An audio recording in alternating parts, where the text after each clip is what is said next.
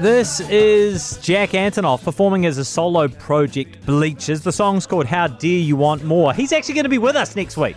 Biggest producer in the world. Works alongside Taylor Swift, Lorde, Lana Del Rey, Pink.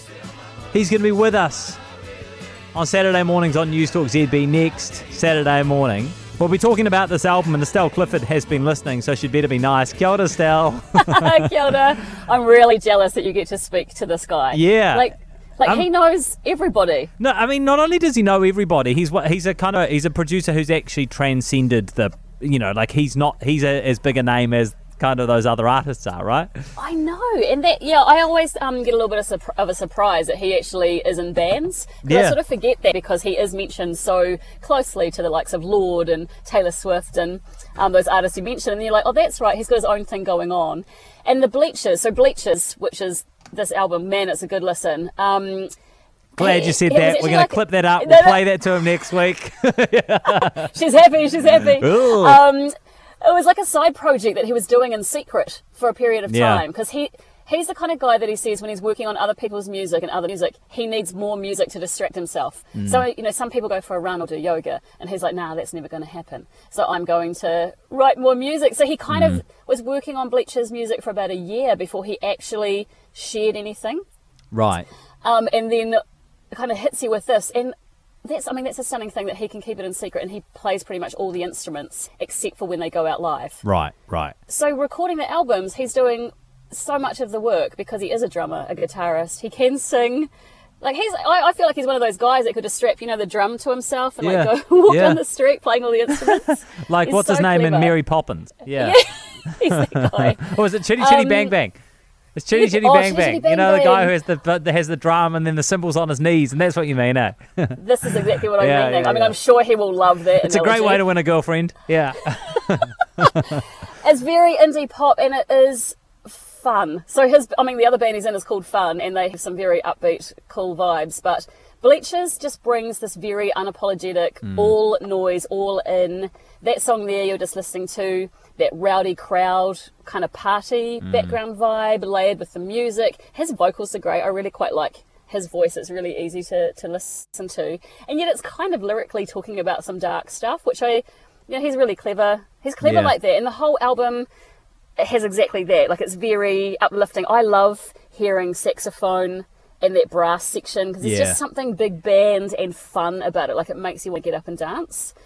Um, and it, and I guess this is kind of like an alter ego for him. You know, like he's another another band we can he can let out a different version of of who Yeah. he is. Yeah. He must be so highly motivated. Like how does he work on everyone else's albums and his Oh, own? And One of the things I want to ask him is how does he get feedback? Because you know people would go to him for him to kind of give feedback to their music, and you know, so I wonder who he goes to.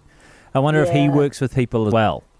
Um, surely he does. Like I, I, I Yeah. assume that the guys he uses in his band, he probably bounces off. you know th- bounces some stuff off those guys. Surely, but that's an interesting thing, isn't it? When you're the producer Yeah. and engineer, that then you actually have to maybe trust someone else with your work, or maybe he doesn't because he actually is just incredibly talented and clever. Mm, Um, lyrically fun. It's busy. It's high energy. There's a um, duet which I think you'll play a little bit of Chinatown with Bruce Springsteen. yep.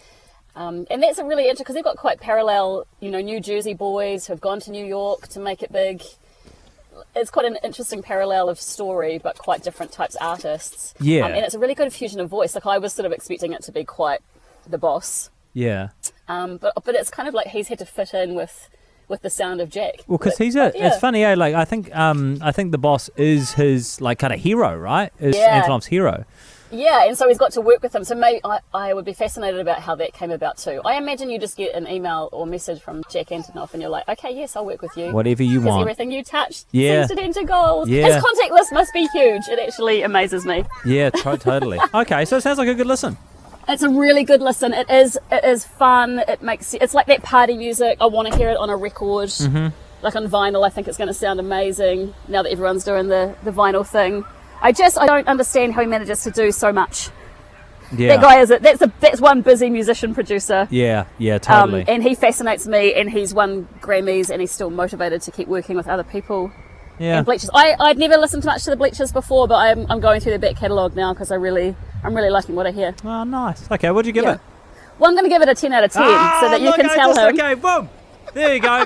Welcome to the show, Jack Antonoff. Because then, cause then he might want to talk to me too, you know? Oh, I'm so, sure he wants to talk to you. Everyone wants to talk to you, Estelle. Yeah.